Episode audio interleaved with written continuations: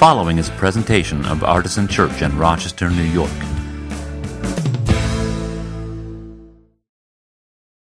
Well, we are about four weeks now. Not about four weeks. We're exactly four weeks. This is the fourth week of this series called Being Christian, which is based on the book by the same title by Archbishop Rowan Williams. And um, this is a book about the essentials of Christian life. A really good one, too. Uh, and I know that many of you have been reading along with us uh, these past four weeks. I've been seeing you post quotes from the book on Facebook and that kind of thing. It's been really fun. But let me say a few words to those of you who have not been reading along with us. Um, maybe it's your first time here and you thought, I didn't know there was homework and all the. Uh, we don't want you to feel that way. Number one is that even, even though this is the fourth ch- and final chapter of the book, um, I would encourage you to get the book and read it. It's really good, it's a very easy read, and I think you probably will enjoy it. And number two is um, our hope, of course, is that you don't have to have read it uh, in order to get something out of the message that I'm about to give. No. That is not a promise that you will get anything out of the message that I'm about to give. I'm just saying that uh, not having read the book won't be a barrier to a message that, you, that I'm about to give. Um, so, we, uh, by the way, it's back in stock at Amazon. Artisan Church like cleared it out of Amazon and it was not available for sale. So if you tried to get it and it was sold out, sorry, and it's back. So um, go get it. So it's a book about uh, the Christian essentials, and the last Christian essential for us in this book is prayer, and in particular, the need to grow in prayer. So, by show of hands, those of you who are Christians or uh, are uh, or who pray, even if you're not a Christian, of those of you in the room who pray, how many of you would like to grow in prayer? Show of hands. All right, I see almost every hand in the room. How many of you don't raise your hand when the pastor asks for a show of hands? There. Okay, there's the rest of you. Yep. So we pretty much all want to grow in prayer. If we pray at all, we want to grow in prayer. It's, it's sort of like if I'd asked you, how many of you would like to eat better?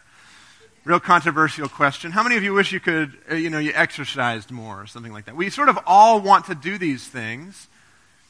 But the, the, the gap between wanting to do it and actually doing it is the problem with life, isn't it? So this chapter is going to be about growing in prayer. And um, I'll tell you how he structures the chapter because that's how I'm going to structure the sermon. What he does first is gives an overview of the purpose of prayer, the spirit of prayer, uh, the, the raison d'etre for prayer. You know, like what, what is the basis, what's the most fundamental part, idea of prayer?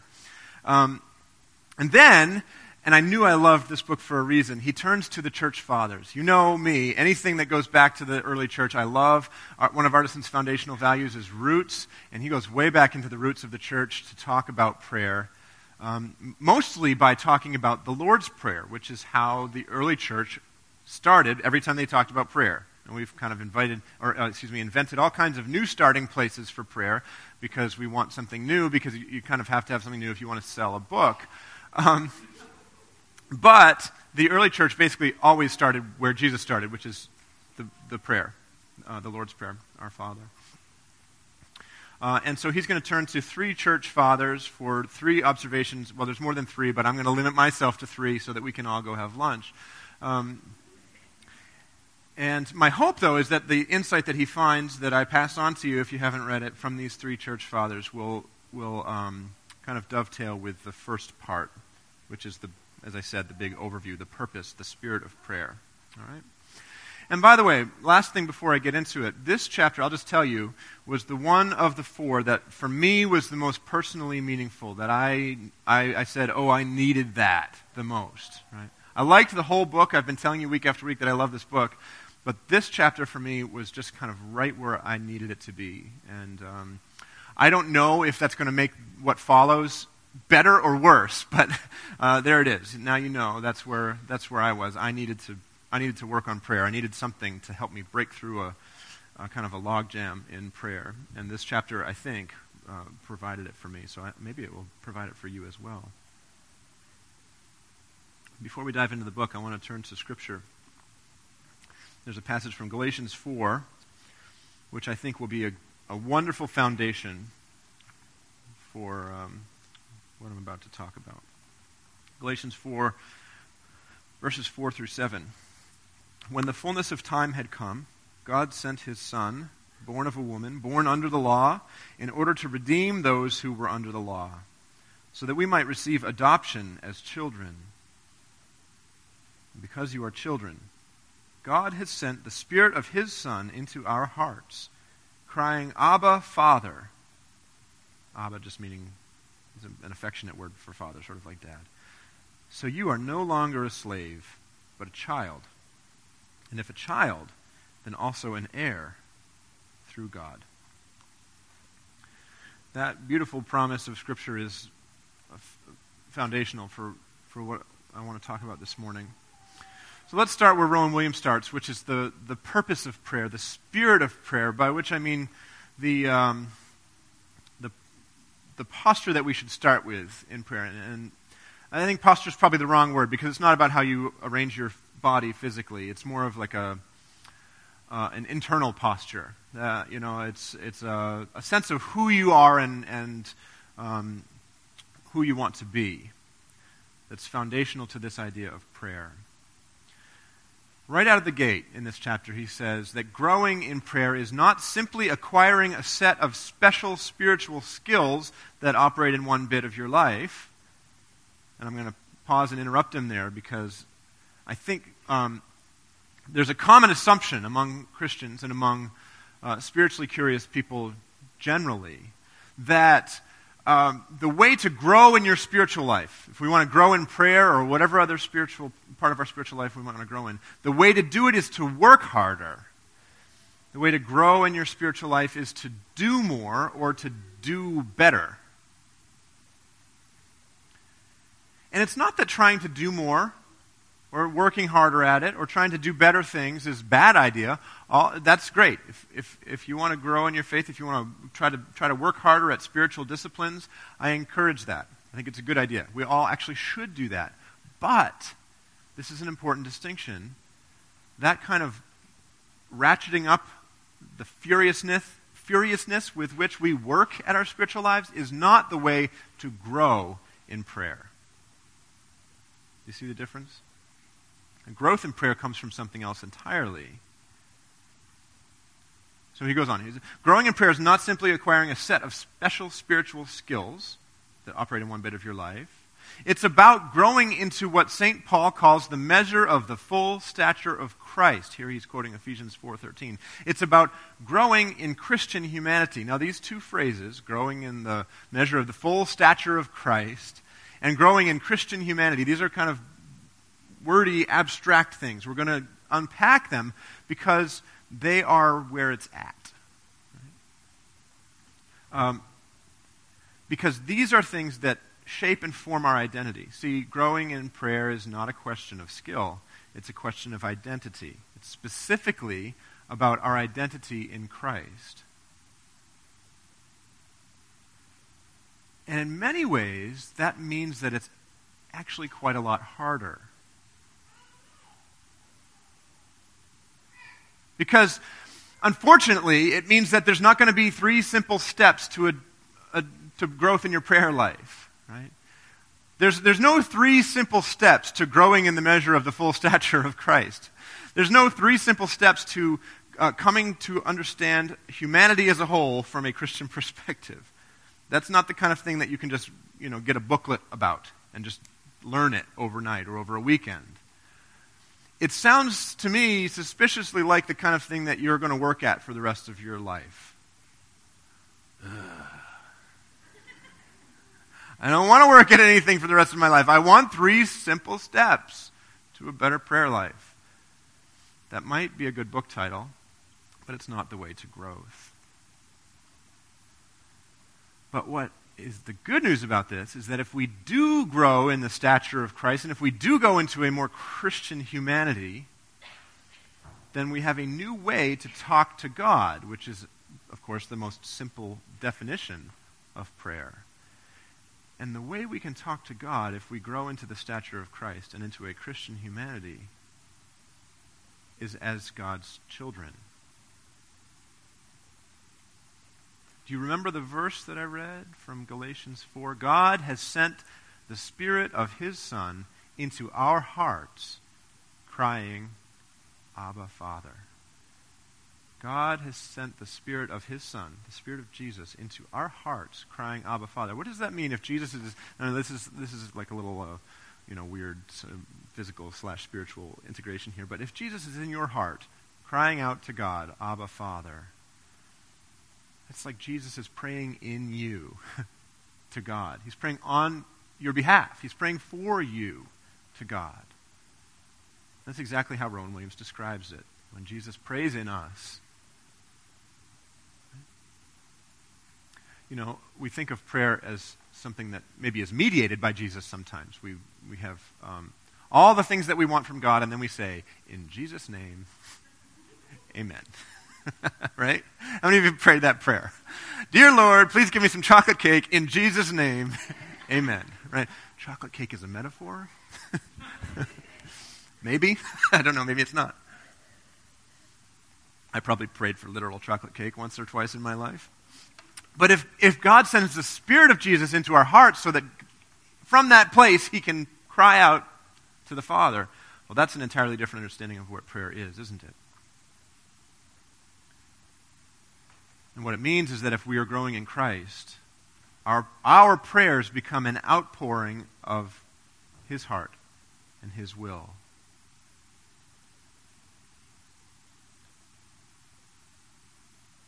he says, uh, in a nutshell, and he's so, he's so British. Some of the quotes, you can just tell he's British, right? In a nutshell, prayer is letting Jesus pray in you and beginning that lengthy and often very tough process by which our selfish thoughts and ideals and hopes are gradually aligned with his eternal action. Gradually. Not overnight. Not in the course of a weekend. Not in three simple steps did you hear what he said? I say a lifelong process. He says the lengthy and often very tough process. That's even worse. We don't want lengthy. We don't want very tough. We want quick. It's not how it works with prayer.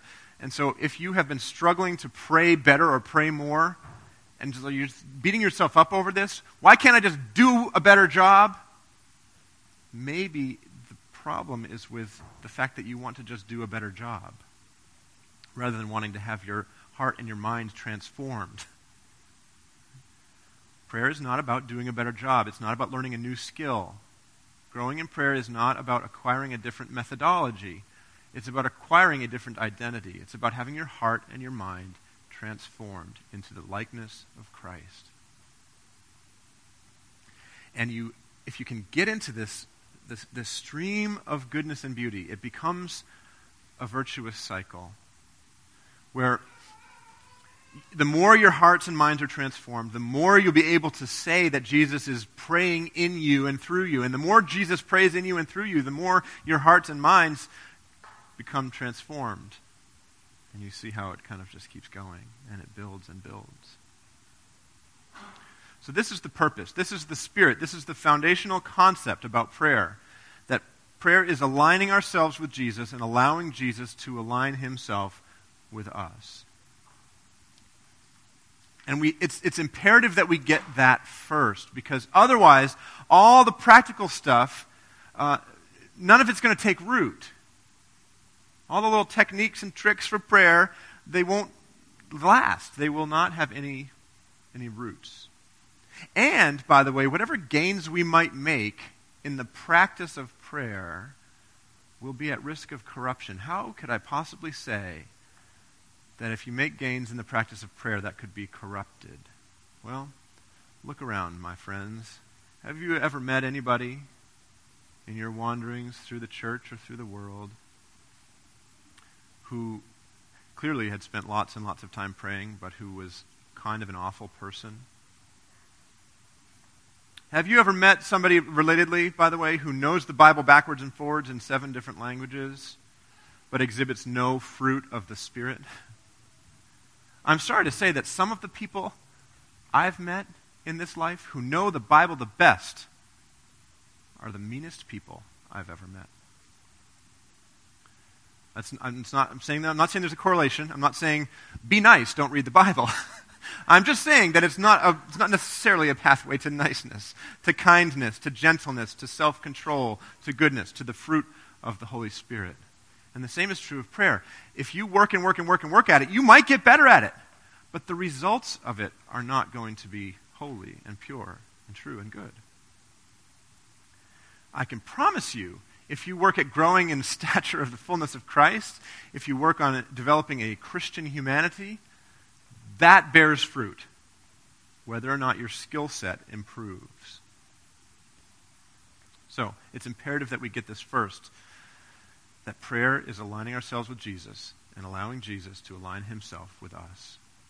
Everything that follows has to start there.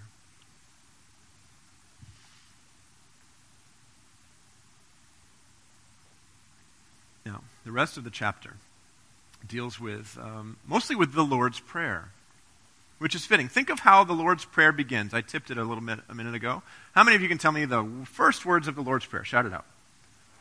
Our Father. We all know this. It's even called the Our Father in some traditions. If the Spirit is Christ, of, of Christ is in us, crying on our behalf, Abba Father, to God, then that makes us children of God. And it would be, it couldn't be more right for us to begin our prayer with our Father. And all of the early Christians, as I mentioned a moment ago, started their teaching on prayer with the Lord's Prayer. So, in the interest of time, what I'm going to do is pull out one small observation from each of the three early church fathers that Rowan Williams refers to in this book. And I would encourage you, once again, if you haven't read this chapter, read it. And then at the end of the book, there's a little bibliography where you can go and find the original writings from these three church fathers. And I would encourage you to read that too. Because I have to tell you, they were closer to Jesus. Just in time, that's not, it's like a fact. They're closer to Jesus. They're, um, and there's lots of great modern and postmodern, even authors writing about the Christian life but the ones who are closer to Jesus are really worth your time. If you haven't spent any time reading them, you, you should. And he has some good recommendations at the back of the book for where to go. But I'm going to pull out one observation from each of them, each one about a, a phrase of the Lord's Prayer. And um, my guess is, and certainly my hope is, that you will hear echoes of this primary thing the idea of aligning ourselves with Jesus and uh, being formed into his identity in all that they say so it, it should all fit together, right? Let's start with Origen, one of the great church fathers. Origen, G E N at the end, not like origin of the species, but Origen. And um, the phrase that he pulls out is this one from the Lord's Prayer Thy will be done on earth as in heaven. Now, if you, like me, were raised in the church, you've said the Lord's Prayer from memory hundreds of times. And you've said this phrase probably with the, uh, the old fashioned language, Thy will be done on earth as in heaven, lots and lots and lots of times. Have you ever been a little bit puzzled by it? I have been a little bit puzzled by it sometimes. Have you ever wondered why are we asking God to do what's already God's will? Why are we asking God to do what God is already going to do? Furthermore, if God already knows what we're going to ask, why are we, why are we bothering at all? Have you ever asked that question? Yes. We, most of us who've spent any time in prayer have asked this question. We are addressing uh, an omnipotent, omniscient God, and is isn't it a little bit academic? well, Origen has a good answer to that. Rowan Williams says, as good an answer as anyone has ever given, and I'm inclined to agree with him. And here's the answer that Origen gives God knows, of course, what we are going to say and do. But God has decided that He will work out His purposes through what we decide to say and do. Now that is heavy. That is heavy. Because that means we all bear a responsibility for bringing about God's will. That means we have to pray with our feet sometimes.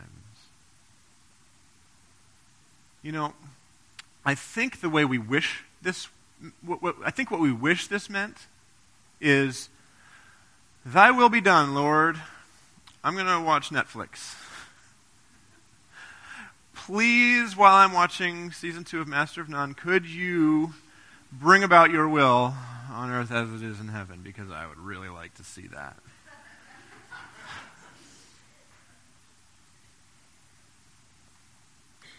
Unfortunately, that's not what it turns out to mean. What it actually ought to mean for us is, Thy will be done, Lord, and use me.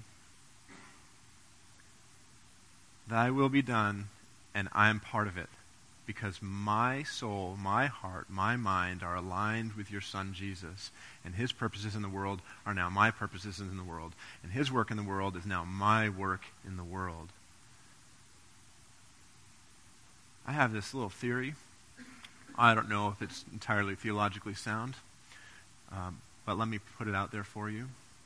That the reason Christ doesn't just return and and fix everything and remake the world, new heavens, new earth, all the things that we read about and hope for, is because we are too lazy and that we have to get to work making that reality become the truth for us because that's the way God works.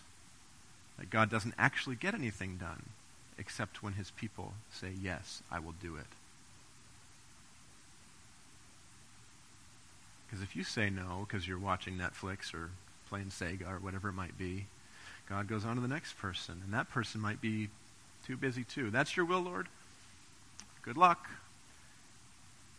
If everybody says no, how does it get done? And then, in another quintessentially British ism, he says, Rowan Williams, so you'd better get on with it. as you and your prayer are part of God's overall purpose for the situation in which He's going to work. Hmm.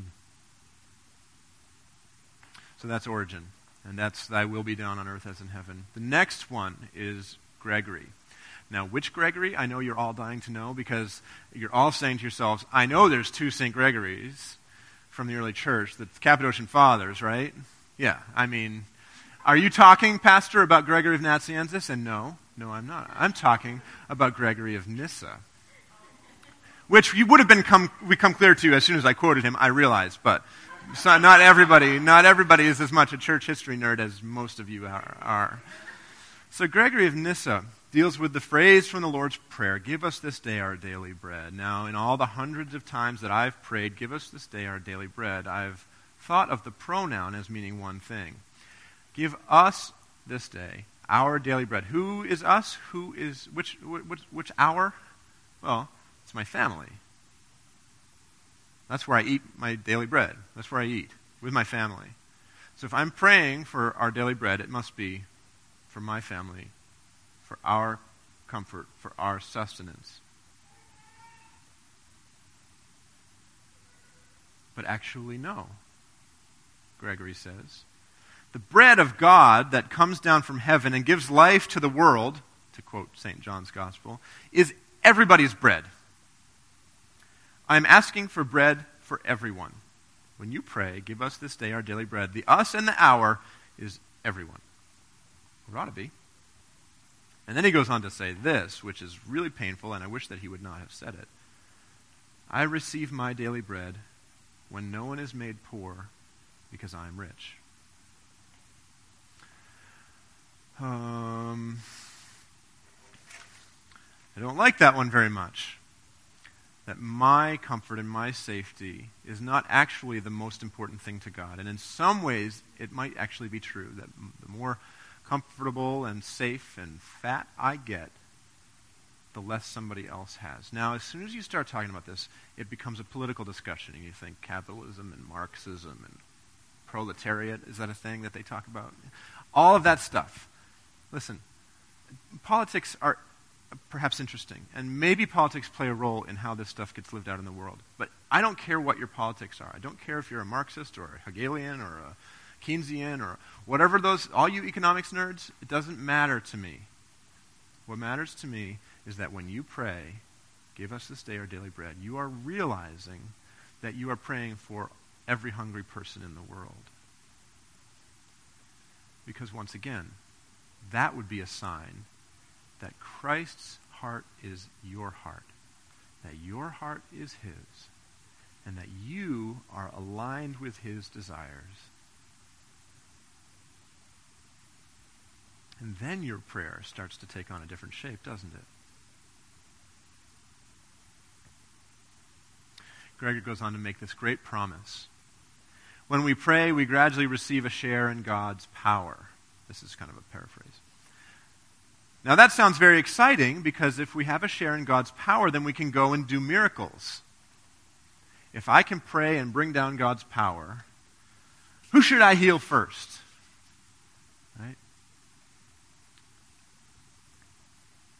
If we have a share in God's power, we can go and do miracles. Rowan Williams says, Well, yes, indeed, says Gregory. And here I'm paraphrasing him, paraphrasing Gregory of Nyssa. You can go and do miracles, like forgiving your neighbors and giving your property away to the poor, because that is how God exercises power. I don't want that power. I want the other power. I want the, like, heal somebody power. I want the power that, like, gets you a jumbo jet. I want the power that makes uh, important people become enamored with you. I want the power that's very impressive. I want the power of a miracle. He says, Well, you want a miracle? Forgive your enemies. That would be a miracle. I've met you. You want to see a miracle? Give away your possessions to the poor. I saw your bank statement last month. I bought a guitar last month. Haven't yet given it away to anybody. Let's not go any further down that road.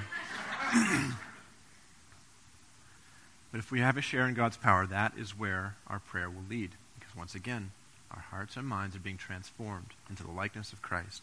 The third church father that, Greg, that Rowan Williams refers to is John Cassian. And here's where things get more practical than they have been so far in the chapter. And some of us are re- breathing a sigh of relief because it will be, maybe there won't be any more demanded of us. Maybe finally there's something I can do to pray better because you haven't been listening so far. but there is actually something that maybe you can do to pray better. Here's what Cassian says. Some of you will love this. I happen to love it. Let your prayer be frequent and brief. Anybody else find that a little bit of a relief? Let your prayer be frequent and brief. Remember earlier when I compared our desire to grow in prayer to our desire to eat better or to go exercise more, right? Well, it's May 14th. We've all given up on our New Year's resolutions by now. How many of us have had that determination? We think, okay, I haven't been to the gym in six months, but I'm going to go today. I'm going to bench press 250 a couple of times.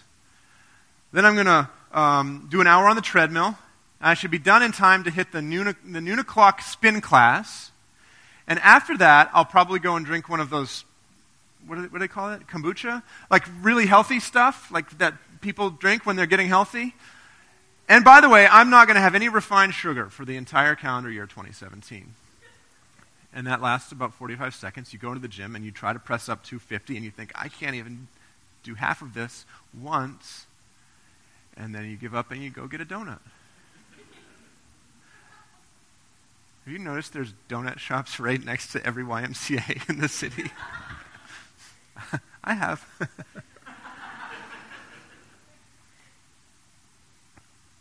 that same kind of pitfall happens to us in the prayer life when we say, I'm going to pray for three hours today. I haven't prayed, I haven't done my five minute prayer for like 180 days. So I think that works out to three hours. I'm just going to get it done. I'm going to catch up with God.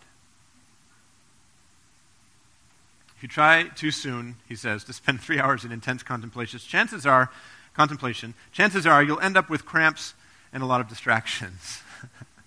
Which is true, because I have tried it.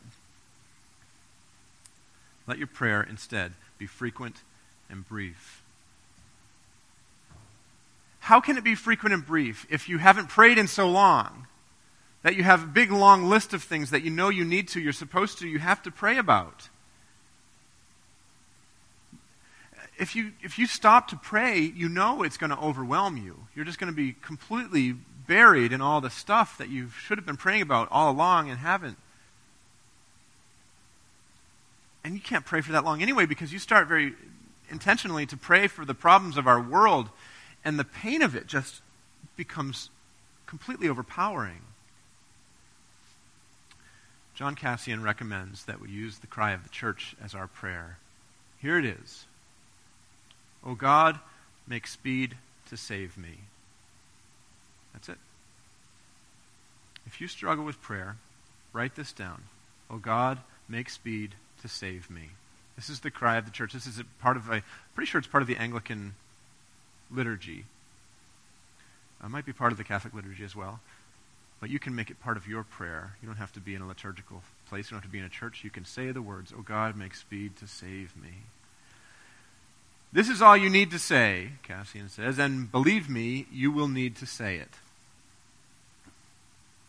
You can try this prayer on in all kinds of circumstances. Get called into a meeting with your boss at work. Oh God, make speed to save me. Get in an argument with your partner, your spouse, your children, your parents, your friend. Oh God, make speed to save me. Get stuck in a traffic light. Oh God, make speed to save me. it works.